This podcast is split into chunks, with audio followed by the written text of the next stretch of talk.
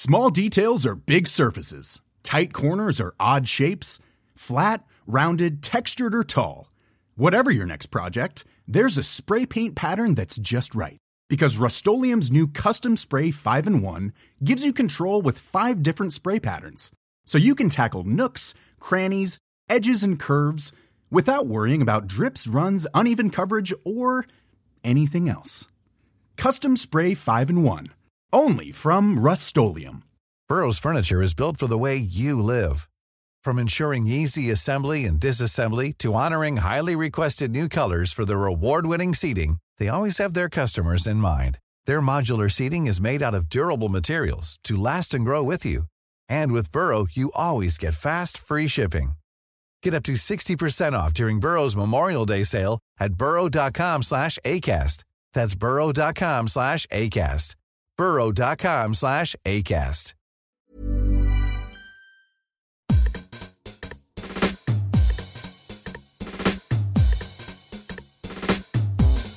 This is Eat, Sleep, Work, Repeat, a weekly series of podcasts about happiness and work culture.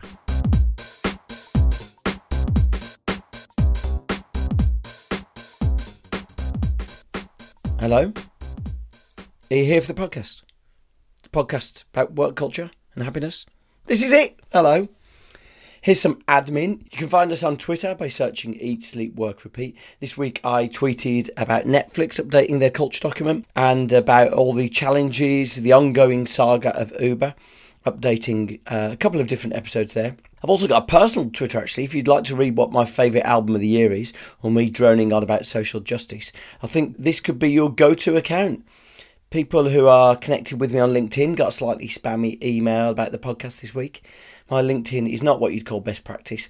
The political conversation I initiated on there a couple of weeks ago got so out of hand I ended up blocking a few people. Who knew that LinkedIn even had a block function? It, it, it was idiotic behaviour. And it, I don't know. Do you ever wonder if you're the idiot? My, my colleague and friend Dara said, if you haven't worked out who the idiot is after the first ten minutes of a meeting, it means it's probably you. He didn't use the word idiot, to be fair. He's got an obscenely toxic mouth. He even gave one of his kids a swear word for a name. He's banned from three local playgrounds for calling her as a result. Anyway, maybe my conduct on LinkedIn and elsewhere means I am an idiot. And, and like the Sixth Sense, I'm the only one who hasn't realised yet. Let's get down to business. Today's episode is simple and brilliant. It's about the concept of obliquity, and that's the idea that you can achieve complex goals indirectly. Specifically, it came up in two discussions in earlier episodes with Richard Reeves and with Paul Dolan. And it's the idea that if you want to be happier or make people happier at work, you don't achieve that by going and trying to set out to make them happier. So let's speak to the person who popularised that and, and turned it into a business concept.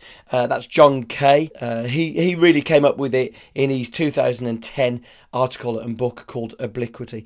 John is one of Britain's leading economists. He's a professor at L S E, a fellow at Oxford University. You don't need any more prattling from me. But you should listen to John. Think about, if you are trying to make people happier at work, how would you set about doing it obliquely? Here's John.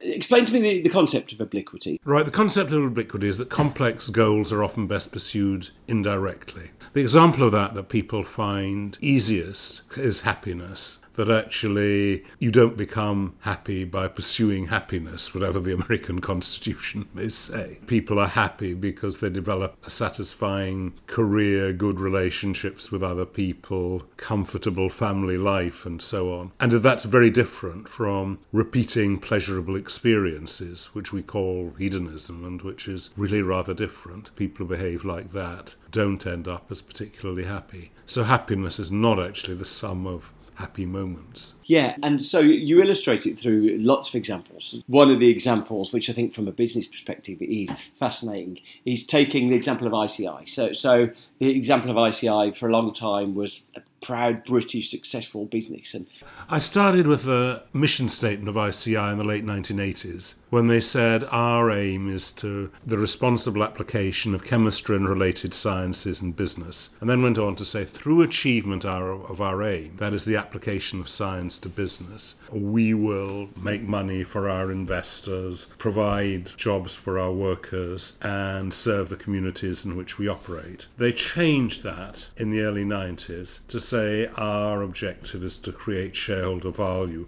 by focusing on business in, in which we have competitive advantage, cost leadership and a prominent market position. Now what's interesting actually is to look at the history of the company in these two phases. I C I was formed in nineteen twenty-six, started as essentially a merger of a dye stuffs and explosives company. Focus of um, chemistry and business moved on to petrochemicals, fertilizers and so on. They made that shift in the nineteen thirties. Then nineteen forties they saw that the, that the future of chemistry and business was in pharmaceuticals. So they set up a pharmaceutical division. They lost money in that division for twenty years, which would be difficult for any company to do now. But in the nineteen sixties, they discovered blockbuster drug, which was beta blockers, uh, beneficial for people with high blood pressure, sold millions around the world. The pharmaceutical division became profitable, and soon it was the main engine of profits and revenue growth in the company. The I C I that started in the mid-nineties, well, it's quite interesting to see what happened. The share price peaked in nineteen ninety-seven and it went steadily down. By two thousand three it had lost eighty percent of its value. What they tried to do was to sell off some of the boring old businesses, the staples and petrochemicals and so on, and buy sexy new businesses. For a time, they wanted to be a smells company, they thought. And all this was a reshuffling of portfolio was a disaster. Share price had collapsed, stabilised early two thousands. But in two thousand seven, what was left of the company was taken over by Dutch company Exo Nobel. So that was what happened to one of Britain's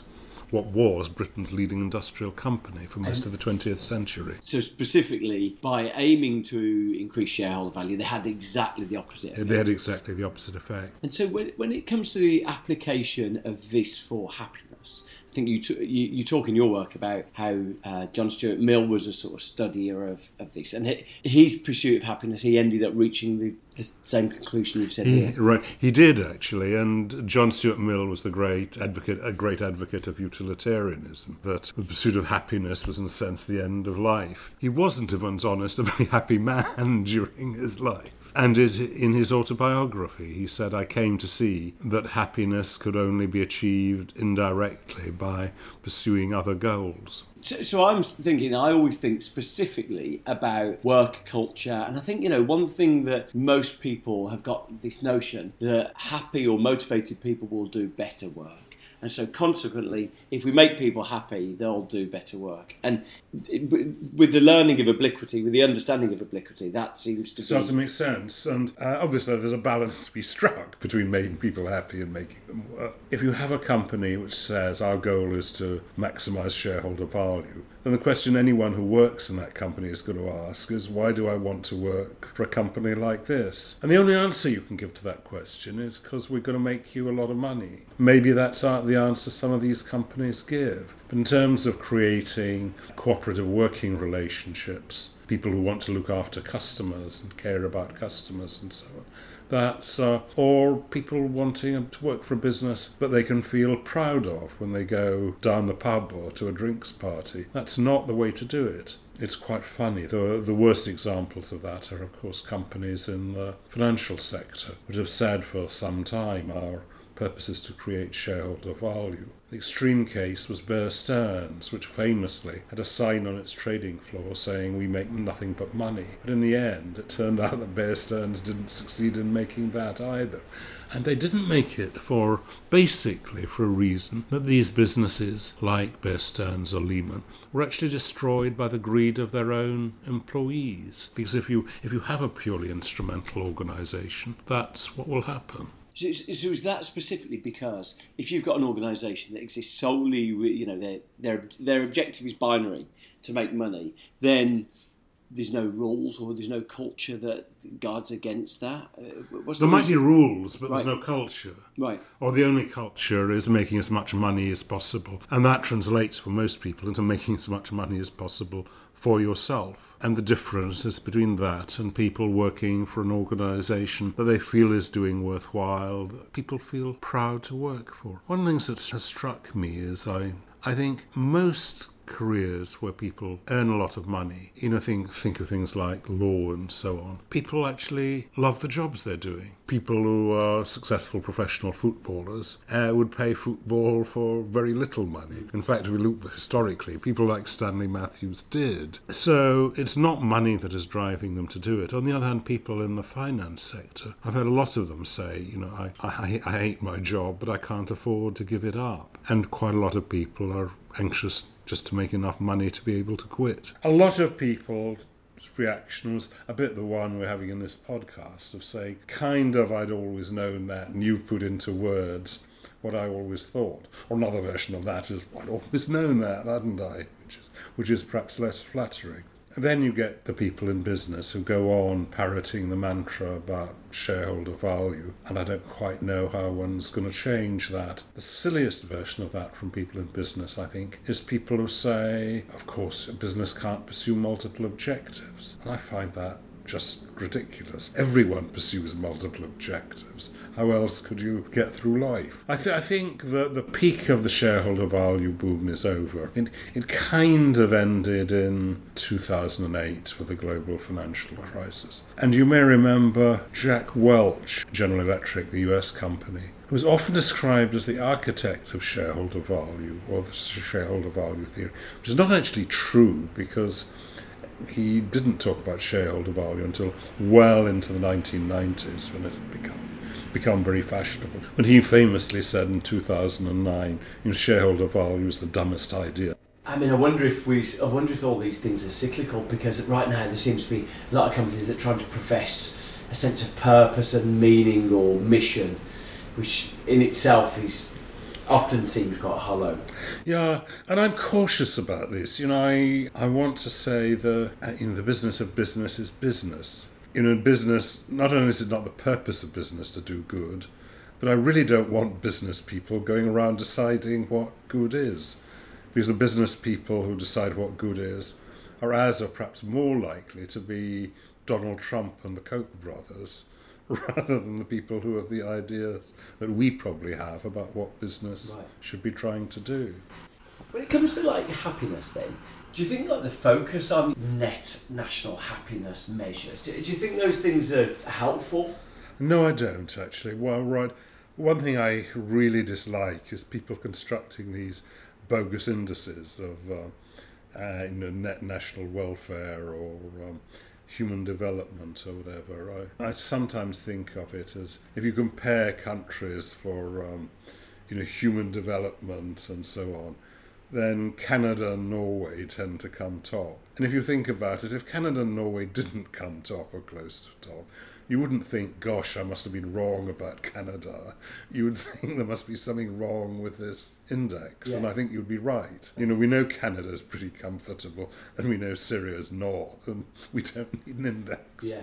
to tell us yeah. that. Um, We're telling the index what is happening yeah. rather than the other way round. It's one of my favourite examples to illustrate obliquity, that everyone knows that the Pacific Ocean lies to the west of the Atlantic Ocean. But actually, if you look for the shortest route from the Atlantic Ocean to the Pacific, you discover it actually travels east because it goes through the Panama Isthmus, and you arrive in the Pacific Ocean at a point east of the one where you started. And as it were, the most direct route through uh, from the Atlantic to the Pacific is through Nicaragua, or at worst the United States or Canada, which is much longer uh, which no one has, has yet traversed. I have another example, actually, which I use even, I think is in a way even more striking, which is two thousand four, NASA launched this uh, mission to put a probe in orbit around Mercury. The probe took seven years to go into orbit. Before it got there, it circled the Earth once, Venus twice, Mercury three times. And you can see their problem. If you fired a probe direct to Mercury, it would either hit Mercury or it would pass by Mercury, and either way it wouldn't generate any of the information you want. You had to adopt oblique, an oblique approach, and therefore they they actually calculated this immensely complicated trajectory. They did that very well and very successfully, so that when it arrived seven years later, it was in more or less exactly the place that they planned seven years earlier it would be. While that sounds immensely complicated, it's actually an easy problem by the by the standards of the ones we face in business or finance or our personal lives, because we know about the solar system. We there are equations that people have written down, and they've been written down for centuries. What people call stationary, by which they mean they, they stay the same, they're the same now as they were five hundred years ago. And also the system isn't isn't affected by the way we interact with it. That, you know, passing by Venus affects the rocket, but it doesn't affect Venus much. Now, none of these things are true of the typical complex problems we face. They're uh, affected by the way we interact with them. We don't really know what the underlying system is, and it's always changing anyway. The, that's what real problems are. And the notion that we can calculate solutions to that, to, to these kind of problems, is just, you know, fantasy. Even if you decided your objective is to maximise shareholder value, you go into your desk and you think, what do I do to maximise shareholder value today? And even after the event, you wouldn't know whether you've done it or yeah. not. I wonder, it, it does raise the question, though, what you should aim for.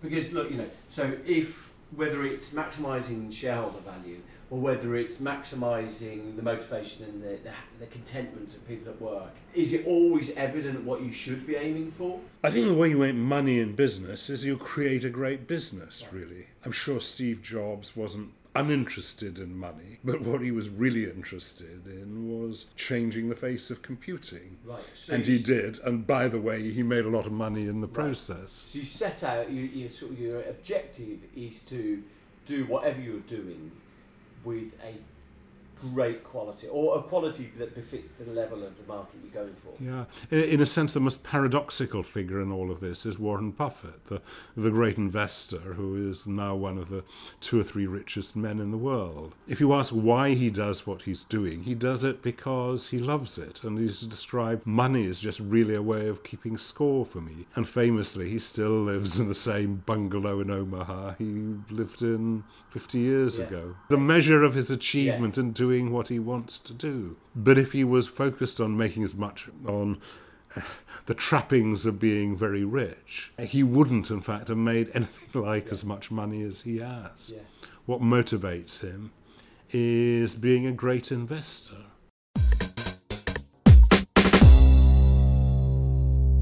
Thank you to John. A brilliant concept there. I think one very easy to use and adapt into uh, your own discussions at work. Thank you for listening. I've got some really good episodes coming up, so appreciate that. And thanks for uh, all the, the feedback. So always good to, to hear from you. See you next week.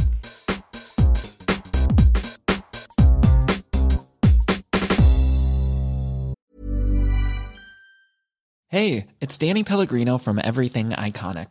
Ready to upgrade your style game without blowing your budget? Check out Quince. They've got all the good stuff, shirts and polos, activewear and fine leather goods, all at fifty to eighty percent less than other high-end brands. And the best part? They're all about safe, ethical and responsible manufacturing.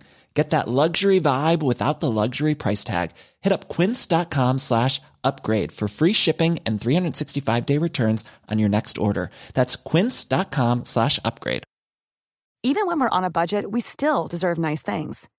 Quince is a place to scoop up stunning high-end goods for fifty to eighty percent less than similar brands. They have buttery soft cashmere sweaters starting at fifty dollars, luxurious Italian leather bags, and so much more.